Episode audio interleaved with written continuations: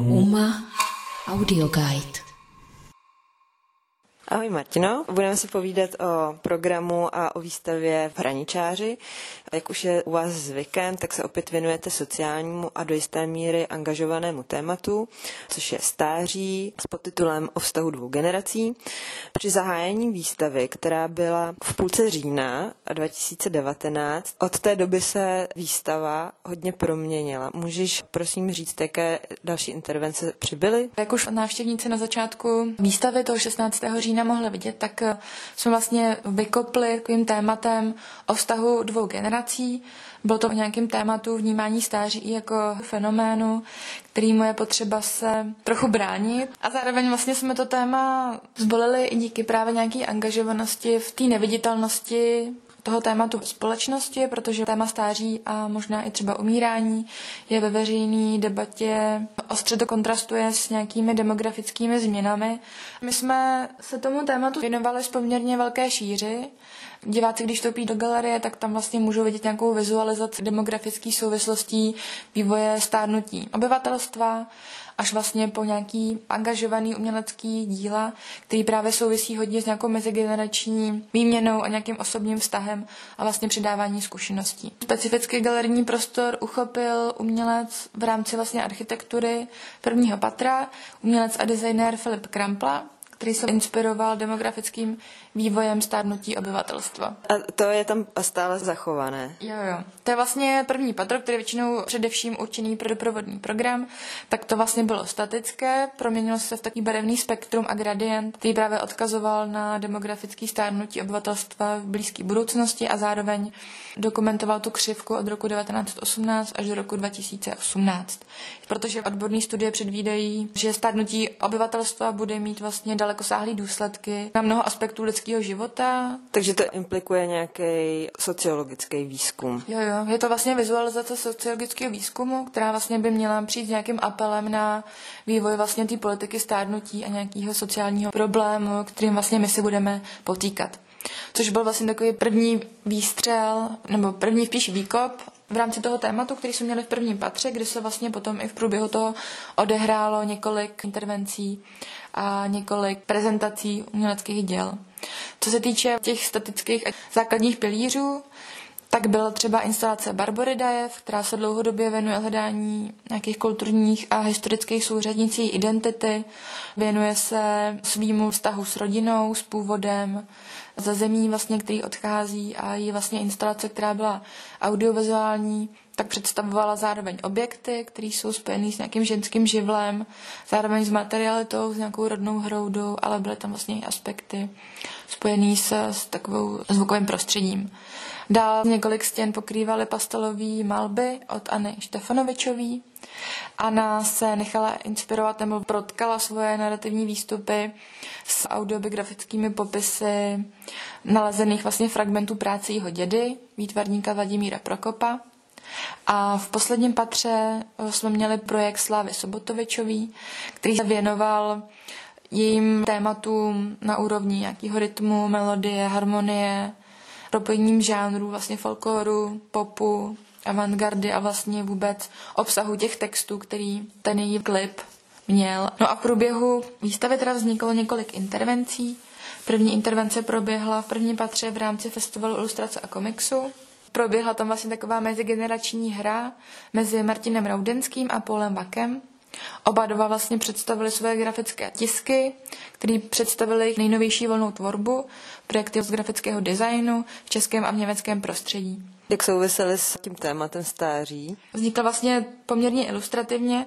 Bylo to na základě toho, že my jsme si vlastně pozvali na festival a přišlo nám vlastně příhodný, že oba dva v rámci toho kontextu tvoří na univerzitním prostředí, zároveň vlastně oni sami ovlivňují určitou generaci a plénum, zároveň jsou oba dva od sebe odděleni asi 30 lety, ale dělají vlastně úplně totožné věci nebo hodně věci vlastně podobné a přišlo nám dobrý tu mezigenerační hru nějak se o to jako pokusit. Další vlastně intervence proběhla od umělce designéra Ondřeje Viceny, který se zhostil nové intervence ve třetím patře. A to už si můžeme poslechnout ze záznamu se samotným autorem. Ta instalace se nachází až úplně v posledním patře, takže se jde jde do hodně vysokého podlaží, jde se teda až na půdu.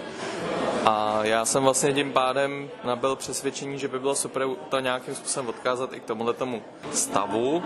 A zároveň mě taky zajímala samozřejmě historie tady téhletý budovy. Postavili vlastně sudečtí Němci ve 30. letech. Potom se v roku 36 stala kinem s názvem Olympia. A já jsem vlastně tuhle instalaci nazval právě Olympia. Taky se to určitým způsobem odkazuje k filmu Olympia od Leny Riefenstahlový, což byl vlastně film, který vzniknul právě v roku 1936 v souvislosti s olympiádou v Berlíně. A jak souvisí instalace s tématem stáří? No a právě téma stáří se trošku právě promítá i vlastně do toho tématu té olympiády. Proto olympia, někdo si to může vykládat jako, že to je v podstatě ten odkaz na ty řecký báje, na horu Olymp, kde žili ty bohové, že jo a nebo právě vlastně na tu olympiádu, respektive ten film o té Leny Riefenstahlový, tam třeba na začátku je takový intro, který je opravdu trošku jak na té hoře Olymp. No, tak pro mě to bylo takový, jako že jsem tak nějak jako srovnával rok 1936 a pak jsem si tak jako posunul vlastně zase, že jsem si představoval nějakou budoucnost, jak třeba bude taková olympiáda v roce 2136 třeba vypadat. Že to třeba bude o tom, že tam budou eh, závodit eh, mnohem starší lidi. Jako ta instalace je trošku taková, že to jako působí, že to nedělá úplně takový jako vyhlídky, že by to bylo něco jako silně přeestetizovaný, je to spíš takový právě více trashy. Každopádně si měl zase štěstí, že si mohl reagovat na nějakou původní původní historickou skutečnost v rámci té budovy. Posloucháte. Uma Audio Guide. V rámci toho mikrovýzkumu není v programu pouze ta výstava, ale představujete různé diskuzní panely, workshopy. Můžeš vypíchnout z programu, co vzniklo? My jsme se vlastně rozhodli, že pokud se chceme víc seznámit s tou starší generací, ke které třeba právě zhlížíme, tak je důležité vymyslet nějakou cestu konfrontace a cestu vlastně nějaký speciální akce, kde se vlastně tady ty dvě generace můžou setkat. Ale vymysleli jsme takový cyklus, který jsme nazvali Protkání generací. Bylo to vlastně pět setkání, které se zaměřily vlastně na různé techniky, které vlastně vychází z mezigeneračního sdílení. A je to vlastně něco, co ta starší generace může té mladé předat, co s ní vlastně může sdílet a zároveň předat nějakou dovednost, o kterou třeba my už jsme teďka ztratili zájem nebo právě zapomínáme na nějaké různé tradiční techniky.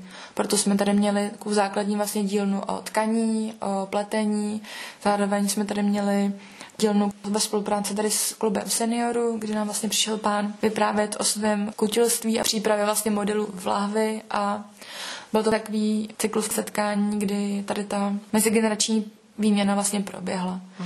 Takže to byl ten dialog s tou veřejnou obcí, řekněme, a co ta odborná obec?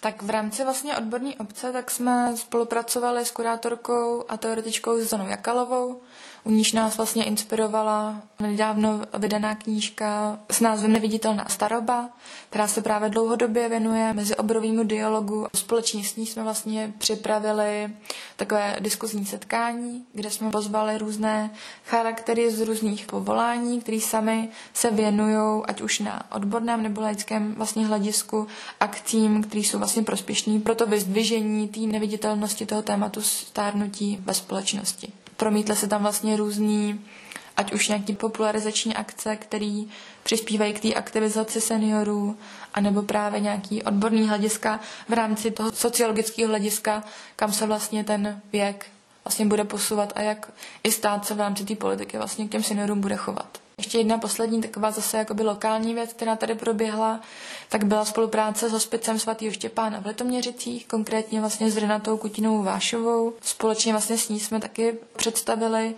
přednášky a takový komponovaný dny, kde vlastně oni mohli veřejnosti sami představit tu svoji práci, práci vlastně s těma seniorama a vlastně mohli demonstrovat i ty pracovní vlastně podmínky, které se v tom hospici dějou. Víceméně to bylo i o nějaké popularizaci toho tématu umírání ve společnosti. Děkuji za představení doprovodného programu, za představení tématu, kterým se od října do konce února hraničář zabýval.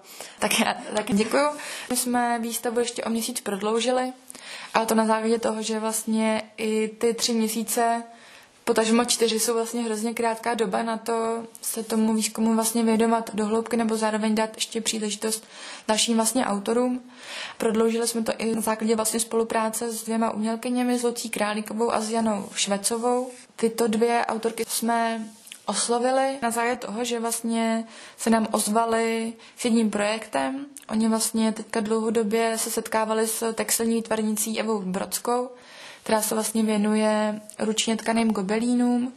Společně vlastně tady v té trojce nechali vzniknout nové muzinu, takovému vlastně tkanému textu, který je autorský právě od Lucie Králíkové a Jany Švecové. Je to eh, text, který vlastně oni sami popisují tak, že nestárne a popisuje vlastně v sobě právě ty techniky, těch tradičních technik toho tkaní vlastně nějaký snování, uzlování a soustředění. Ukazuje nějakou soustředěnou rituální práci a činnost spojenou vlastně s těma řemeslnýma postupama. Tady ten projekt uzavírá náš projekt vlastně stáří o toho generací vydání tady toho autorského zinu.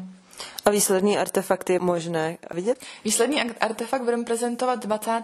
února a bude vlastně k vidění hraničáři a zároveň i autorky ho budou potom prezentovat sami jako své autorské dílo. Děkujeme za pozvání ještě na poslední akci do hraničáře a hodně úspěchu s další výstavou a s dalším tématem.